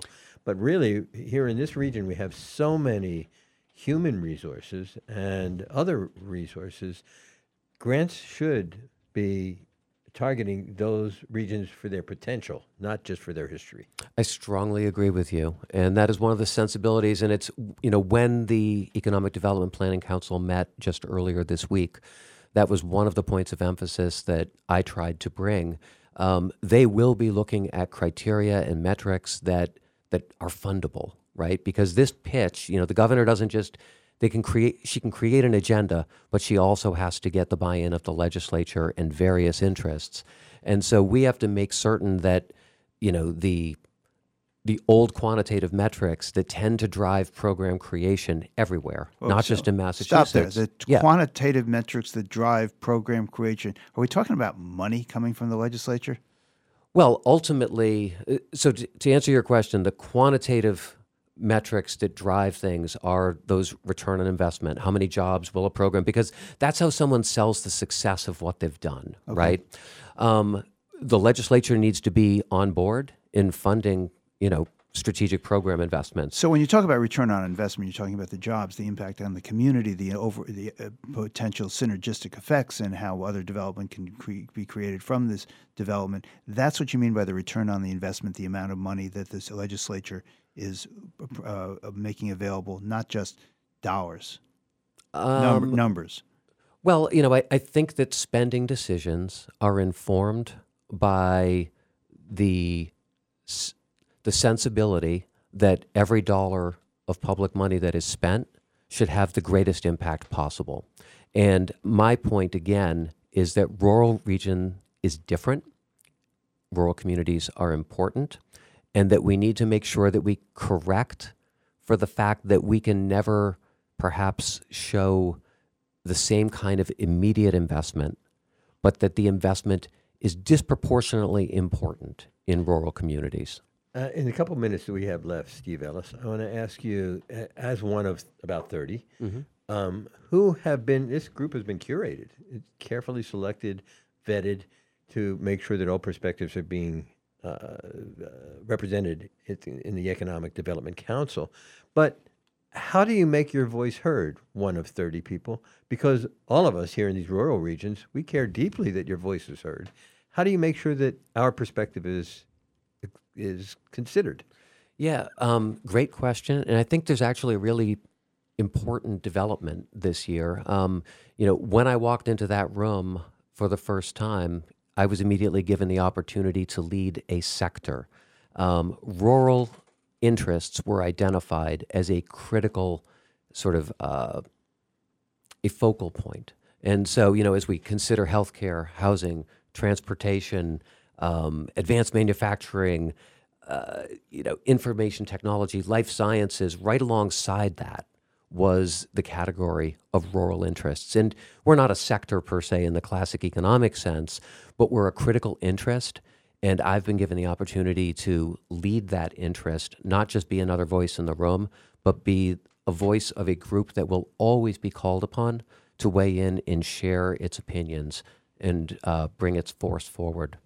Well, my hope is that in the future, as the council's mission becomes clarified in in actual what's going to be happening on the ground, what is it going to do.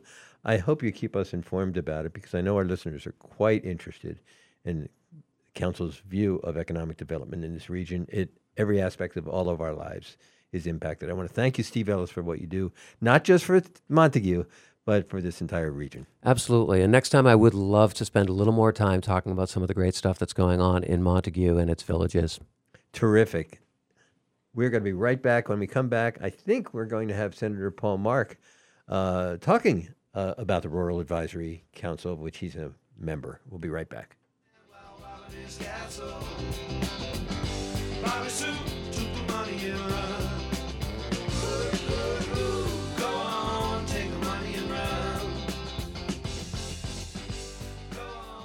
You're listening to Talk the Talk with Bill Newman and Buzz Eisenberg.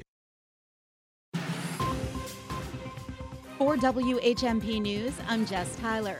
A journalist suing the Northwestern D A's office for redacting the names of police officers from a public records request says the district attorney shared misinformation during a live radio interview on W H M P. And the amount of misinformation he managed to pack into that short amount of time was really astounding. When District Attorney David Sullivan appeared on Talk the Talk last week, he claimed his department did not possess the records journalist Andrew Cuimar had requested. I think the public records law could be clearer as to whether these specific records are available. But Cuimar said he had already received such records, and it was just the names of the officers that were redacted.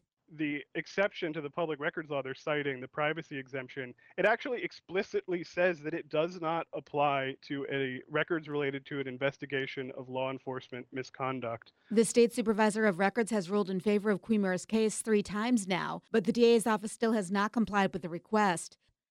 Amherst Pelham educators now have a new three-year contract. The Amherst Regional School Committee ratified the deal with an eight one vote on Wednesday night.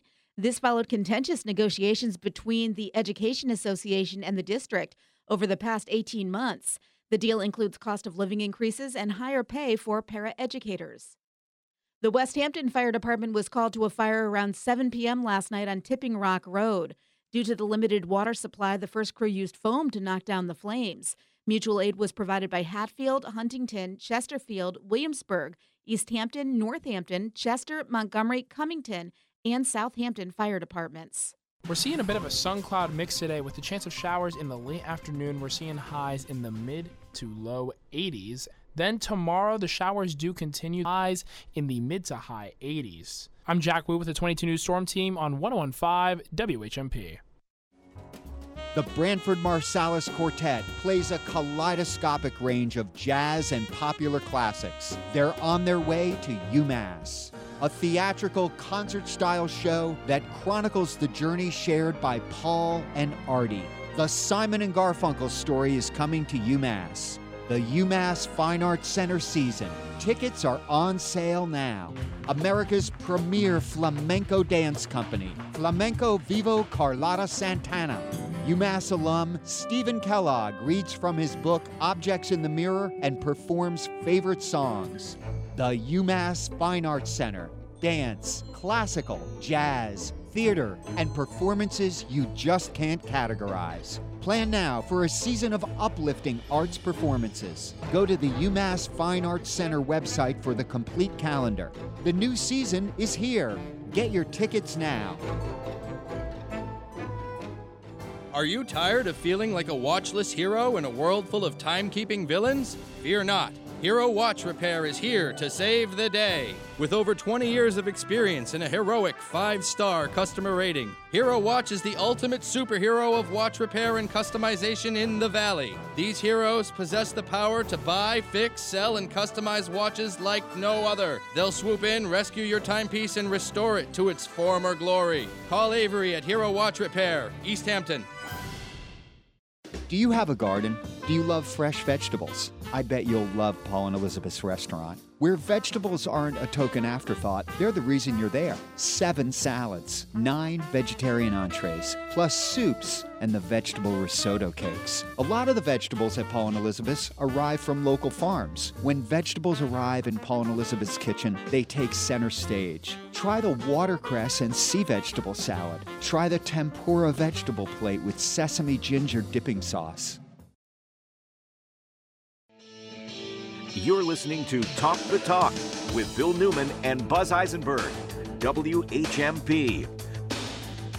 We are speaking with Senator Paul Mark, whose enormous district, maybe the lar- I think it's the largest district in the history of the Massachusetts Senate, uh, includes fifty-seven um, cities and towns throughout western Massachusetts. All four counties are represented. Senator Paul Mark is always so busy, uh, has such a large ge- geographical district to attend to that we're always very grateful for his time. Hello, Senator. Hi, how's it going? Thanks for uh, thanks for squeezing me in. I appreciate it. Oh, uh, we always, we're the ones who are grateful. So uh, I'd like to start with the Green Bank. We have some news. You've been talking for a long time about this Green Bank. What is the Green Bank, and why is it newsworthy now? So the Green Bank can take a couple of forms, but essentially what it what it ends up being, it's not a corner bank like you walk down the street and, and put in a deposit, that kind of thing. It's it's more like a revolving loan fund that can issue either loans or grants. And the purpose of it is it can meet different metrics for renewable energy projects and green job projects and sustainable projects that maybe a traditional corporate bank can't meet. And sometimes that can be as simple as the timeline, that the timeline on payback might be much longer than a bank that has to uh, you know, answer to shareholders can, can, can answer.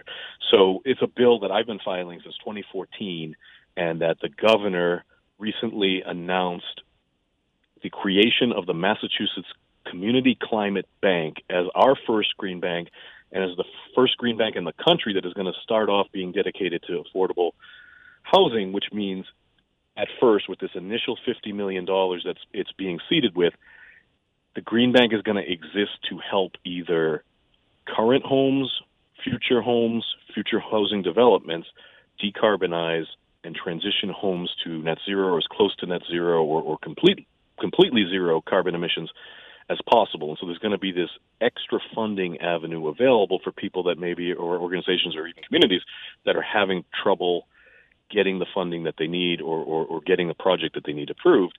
And then hopefully with twenty-seven billion dollars avail- available federally, the establishment of this entity is going to allow us to leverage the initial funding to tie into this twenty-seven billion dollars that's available, and let us start taking this to the next level, which is the way I envision this uh, when I've been started filing this bill. Well, Senator Paul Mark, the way you envision this, once that fifty million dollars and the twenty-seven, I mean, the twenty-seven billion dollars in federal climate dollars and this fifty million dollars in, in sort of startup state funding is exhausted, because you're doing really great work, and, and the money is going to Uh, Uh, reduce greenhouse gas emissions, which is more important than ever, then how does it continue to function? Where does the money come from? Yeah, that's where the loan element comes in. So so if, you, if you're receiving one of these special loans, there's an idea that this will you, you will pay it back, and that it will become profitable over time. So the, the Green Bank is intended to become self-sustainable and eventually attract private investment as well. And so while we were laughing uh, before we got on the air, that it's not necessarily like a, a bank you walk down the street on the corner. In theory, someday, if investors, private investors, people that are banking, want to start investing their money in this kind of a bank, a, a bank that they know is undertaking projects that they care about, or, or, or taking stances and, and, and matching a philosophy that people care about, that could be where ultimately this starts to go. Or it could also, the idea of this Green Bank could start making traditional banks maybe become more customer-focused in terms of how they think. As opposed to just making money, we also make money by doing good. So, I mean, this this this could be something that leads to like a revolution in thinking, which I think when we when we see um, some of corporate actions lately, I think the philo- phil- philosophy of customers is having a big impact Uh, these days, and I think will continue, where there's so much competition. It is so easy by internet for people to, to, to do business really anywhere in the world, that people want to do business often with, with companies that they think share their philosophy and are, are more sustainable and, and just and equitable. This is Dan. Uh, Senator, I, I want to know about the rebuild in this area, given the floods that have happened here recently. I know it's probably too early to talk about that because we haven't even assessed the damage, but I'm always thinking, you know, six months out, a year out, we want to rebuild. What role would this Green Bank that you've been talking about have in rebuilding this area, because if we rebuild and we're back in five or ten years having another flood, I mean, what's, you know, what is it? Is that a good investment? Is that a bad investment? I mean, how, how will this work? Yeah, the, the, the Green Bank, I think, can help in two ways.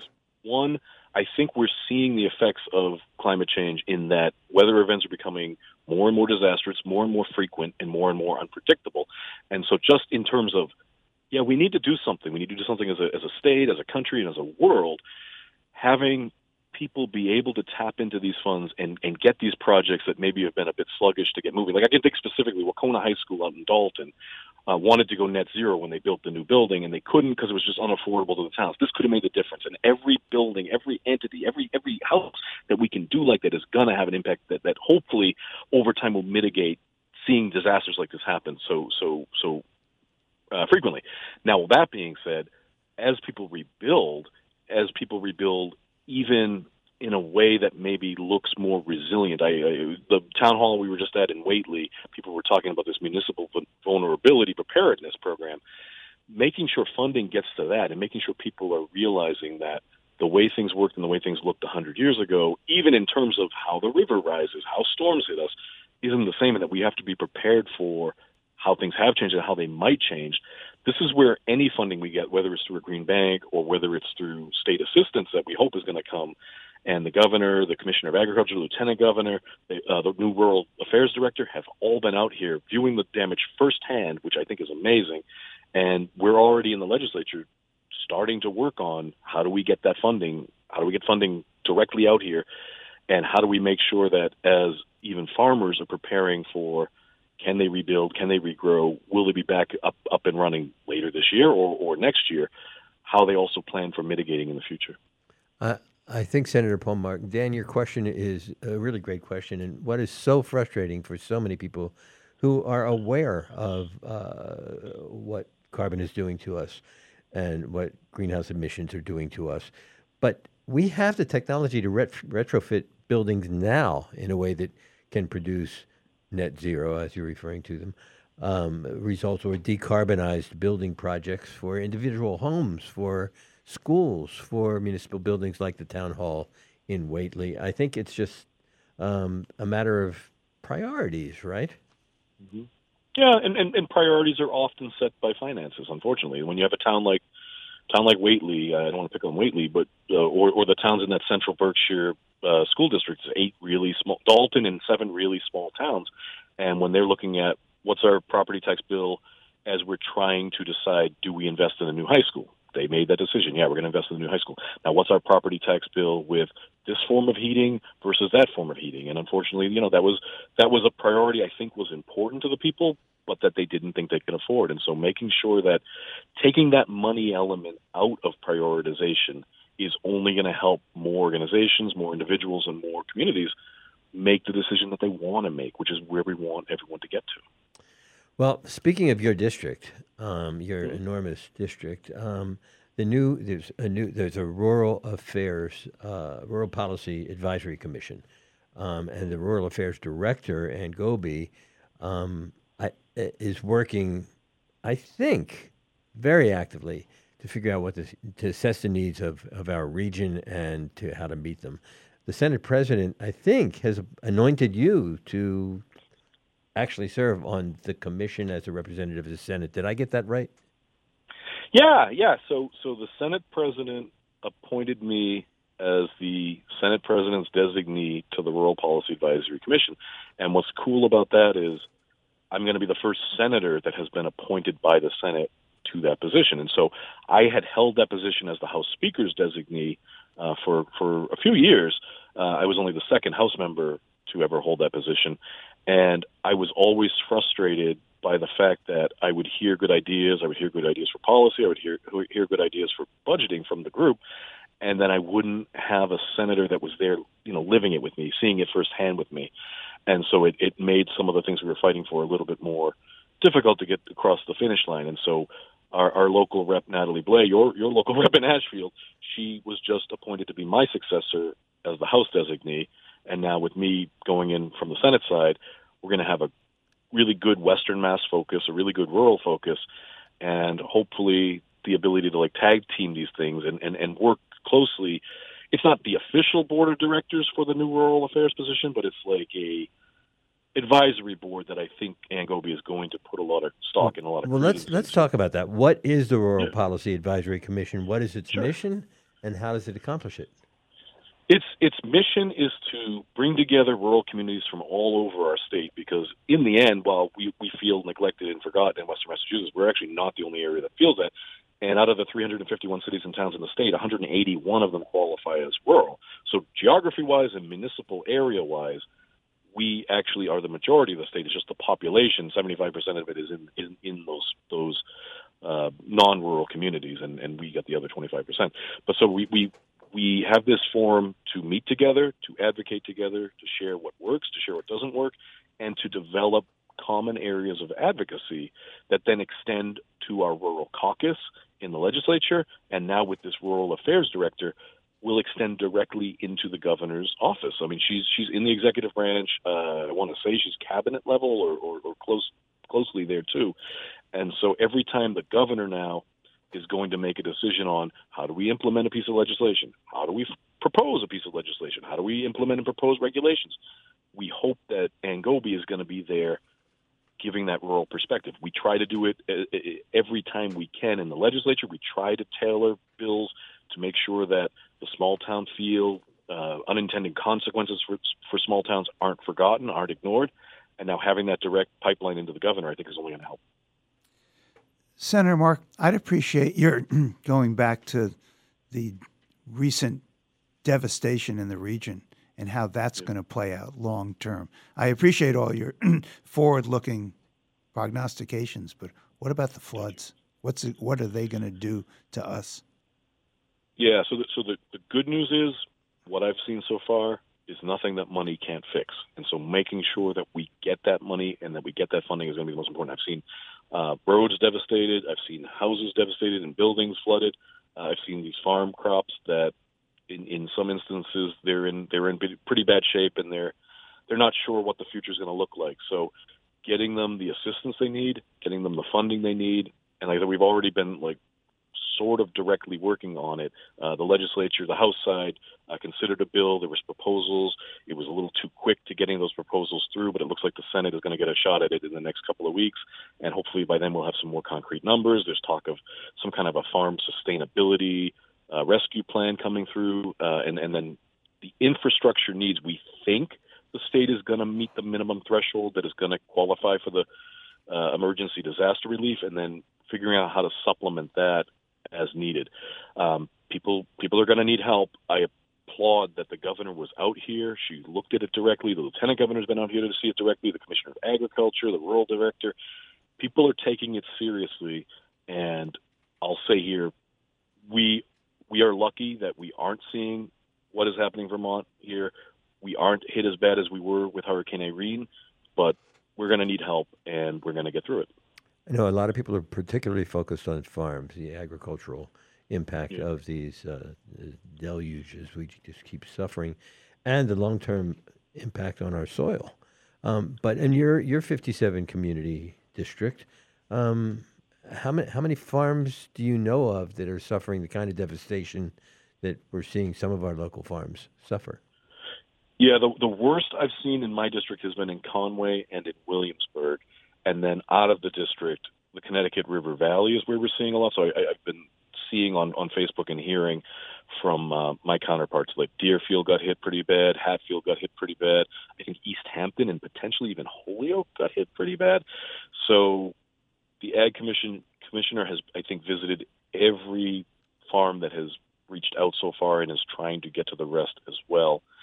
And, yeah, I, I, trying to explain it to one of my colleagues in Boston yesterday, I had to say, think about a factory that burnt down. And so factory burnt down, all their product for the year is gone, but also now next season, they don't know that they're going to be up and running again. So it, it, it's not just replacing what was lost right now. It's will this be ready to go into the winter season or into this next next spring season, or is this going to be a, a longer-term thing? And then how do we how do we help them rebuild? And I, I think that kind of helped them understand a bit, but I, we'll, we'll find out. It, it's, I guess my question, I'm kind of embarrassed to ask it because it's kind of a dumb question, but how do you outreach in such a broad district uh, geographically um, and find out who's suffering particularly and yeah. and uh, where your attention should be focused? It, it's a lot of coordination. We've coordinated directly with MEMA, the Massachusetts Emergency Management Agency. M D A R, the Department of Agriculture, has been reaching out directly by phone calls and emails and by making these site visits. And then the city and town officials have been in touch. We've been coordinating with uh, directly with the other legislators. Some legislators are sending out direct emails to get uh, a feel from, from individuals and from organizations, you know, what, what's happening, and then trying to see as much of it firsthand as possible, and then spreading the word. Like, I had the opportunity to talk to W B Z the other day and, and, and to talk to um, news stations that came out from Boston and, and, and joined us in Williamsburg and joined us in North Adams, and just getting that word out uh, around the state, I think, is important. But, yeah, in, in terms of, like, directly accessing constituents, it's not feasible for me to just knock on everyone's door that looks like there's damage. We, we coordinate very closely with all these other entities, which which is really helpful. State Senator Paul Mark of the Berkshire, Hampshire, Franklin, and Hamden districts. Uh, before we um, leave, I, I want to find out, Ann Goby is the newly minted director of Rural Affairs. She's a long time, like you, representative and senator uh, in our legislature. And um, she, uh, what role will she play as the director of Rural Affairs? What role will your uh, commission play when something like these floods happens? Is Is that yeah. principally within the purview of the commission and her?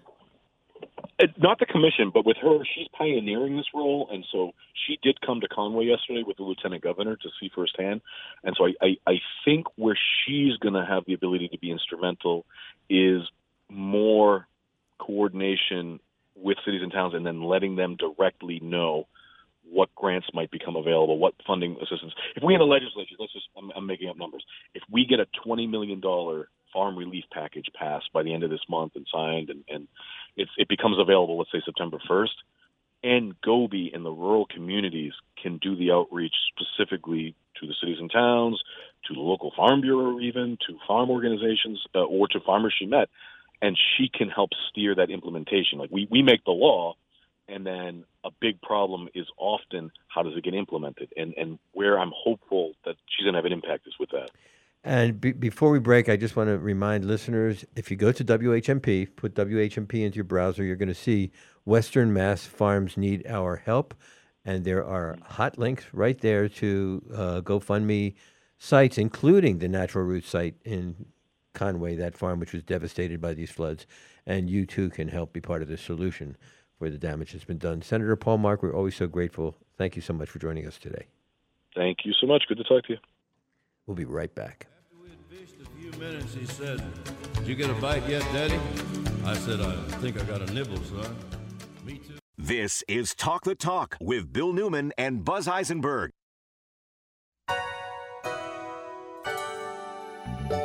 Emotions and experiences play an important role in our financial decision-making.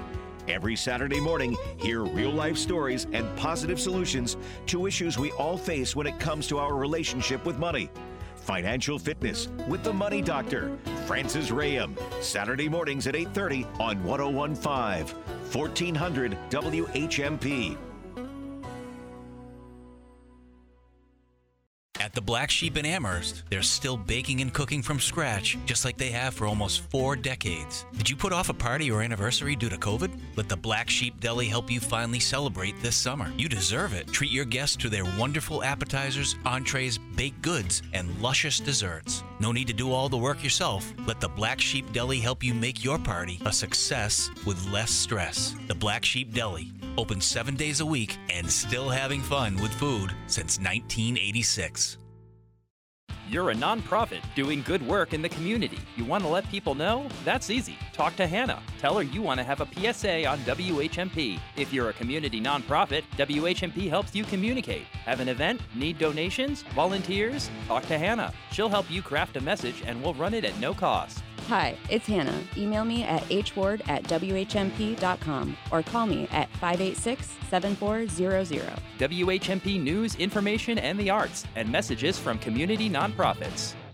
What's cooking at River Valley Co-op? Here's avid eater, grocery shopper, and co-op member Bill Newman. Ah, summer in New England, and the local farmers are showing up at the co-op every day with summer berries, basil, and tomatoes, an endless bounty of fresh fruits and vegetables. In the co-op meat department, local chicken from Reed Farm, house-made brats, sausage, lots of grilling ideas. And in the co-op cheese department, get fresh mozzarella for your caprese salad.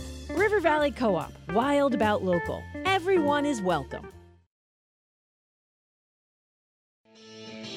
You're listening to Talk the Talk with Bill Newman and Buzz Eisenberg, W H M P. This week should not go by without us talking to Dan Torres, who is from Brazil, as to how that country has prevented a corrupt former president from running again. Dan, tell us how. Uh, yes, so... Um, uh, A week or so ago, the Brazil has an electoral court, um, and uh, five members uh, decided that uh, Bolsonaro essentially violated election laws and uh, took away his rights for eight years uh, to be a politician in the country. They've sort of stripped him of, of being um, to having the right to run for election. It's a democracy. And uh, Brazil is since a, since eighty-nine, it's a big democracy, not that far from here. Um, it's been a democracy since eighty-nine. There's two hundred twenty million people, and Trump and uh, Bolsonaro are in many ways a family, uh, very much I think uh, connected ideology, uh, ideologically, um, far right kind of uh, mentality, and essentially what the court ruled. Uh, in Brazil, is that on July eighteenth of last year, Bolsonaro met with dipl- foreign diplomats and said to him, uh, the election here in Brazil, which they had a few months later, was going to be rigged against him. He had been saying it previously to the media, but that was what the court determined in a five to two vote. By the way, uh, since you're both lawyers, the two votes in favor of Bolsonaro said, hey, he has a free speech rights. And so free speech is is okay. The other five court says, yeah, but if you're going to lie and say things without evidence, we'll use it against you and defend the democracy that exists. So, is there a lesson here for the United States or not? I don't think so, because I think in the United States, most of the courts uh, have ruled that it's free speech. People are allowed to say what they want. And so I, I think there's no court ever that would ever tell Trump or anybody else who says this election is rigged that you can't run for an office. Except that Trump could have been prevented from running for office if the Senate had convicted, had convicted him, him of the impeachment, and that would have been the penalty. So the United States actually has a process for doing this. You're talking about January sixth. And, and by the way, all of this is connected uh, to uh, an attack that happened on January eighth in Brazil of this year when supporters of Bolsonaro uh, decided to attack um, the essentially the Brazilian Congress, the Brazilian presidency office, and things like that. Um, it was a week after uh, the new president's uh, inauguration, who is an enemy of Bolsonaro, uh, center-left. So president. Much to talk about, so little time, unfortunately. Yeah. But uh, listeners, thank you so much for joining us, not just today, but this week on Talk to Talk.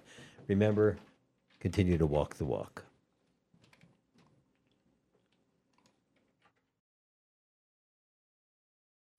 I'm Lisa Riley. Join me every Saturday at nine thirty a.m. here on W H M P as we share stories that shine a light on justice-involved individuals or just underdogs in the game of life, their struggles, their successes, and the many resources and opportunities available for those who are hustling to carve a new path and prove that failure isn't final. So unlock your future, rewrite your story. This is The Hustler Files.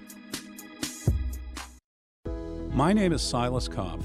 I have long been a friend of Riverside Industries in East Hampton. For more than fifty years, they have empowered and supported adults with developmental disabilities. People are treated with dignity and respect, and the Riverside team helps them to reach their goals and even find employment in our area.